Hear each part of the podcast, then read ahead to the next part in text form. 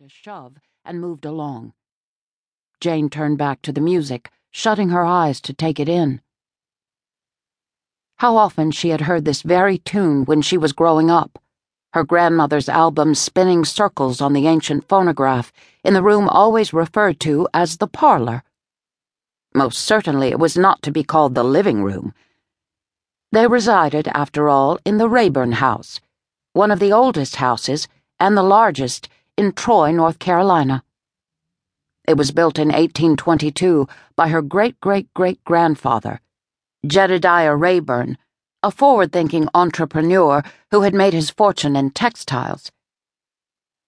With her eyes closed, she was a child again, curled up on the cushion in the window seat, listening to Debussy and staring through the beveled glass at her grandmother's garden in the side yard.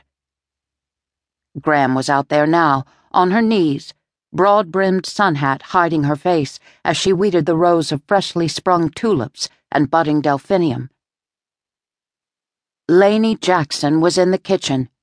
Jane could hear the occasional banging of a pot or pan as Laney prepared dinner.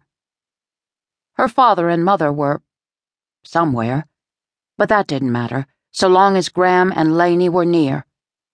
With them, she was safe and very nearly happy. With them, she could move out from under the cloud that hovered permanently over her parents' lives. She didn't know why her mother and father lived in shadow, but she didn't want to linger there with them any longer than she had to. Young as she was, she preferred the company of Gram, who taught her to love music and poetry and art, and Laney, who personified quiet satisfaction as she went about her tasks in the kitchen. As she listened to the final strains of Clair de Lune, though, it was the voice of her mother that came back to her most clearly, breaking into the moment like the unwelcome twitch behind the eyes at the onset of a migraine. Honestly, Janie, you're such a dreamer. Come back to Earth and make yourself useful. How many times had she heard her mother say that? But she wasn't dreaming. Not now nor even when she was a child, gazing out the window at the yard. She was looking and listening, latching on to whatever passing beauty she might find, however briefly. A snatch of a symphony, the scent of lilac, the pale shimmer of the summer sun as it lay down at dusk on the green grass. All these were what gave her the courage simply to live. And at the moment, Courage was what she needed more than anything.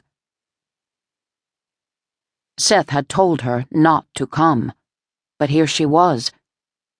How could he expect her not to come, to just give up as though he'd died in that strange desert called Iraq? He hadn't died. He was still alive, and she still loved him. Nothing changed that. And so she had defied him, although he didn't know it yet. Seth didn't know she was here, listening to some unseen piano player and working up the nerve to ask him not to give up. Not on himself, and not on her. Jane opened her eyes and moved along the railing until the piano came into view. There it was, tucked up under the entryway where she'd been standing. A grand piano. It was shiny and sleek and somehow out of place in the midst of all the walking wounded, the vets both young and old, many of whom looked weary and dazed and shell shocked, long months and even years after their final days in battle. A tall young man was seated at the piano, his nimble fingers frolicking over the keys. Jane didn't recognize what he was playing now, something much livelier than Clair de Lune Something her grandmother wouldn't have liked. Too common, Gram would have said. Something only the tone deaf would appreciate. But the musician played it with such vigor and joy, Jane couldn't help but smile. His face was turned away from her, but she could see the back of his blond head, the width of his broad shoulders beneath his suit jacket. Though he was dressed like a businessman, he was no doubt a veteran like most everyone else here. He had probably served over in Iraq, or maybe Afghanistan, though he had obviously returned home whole and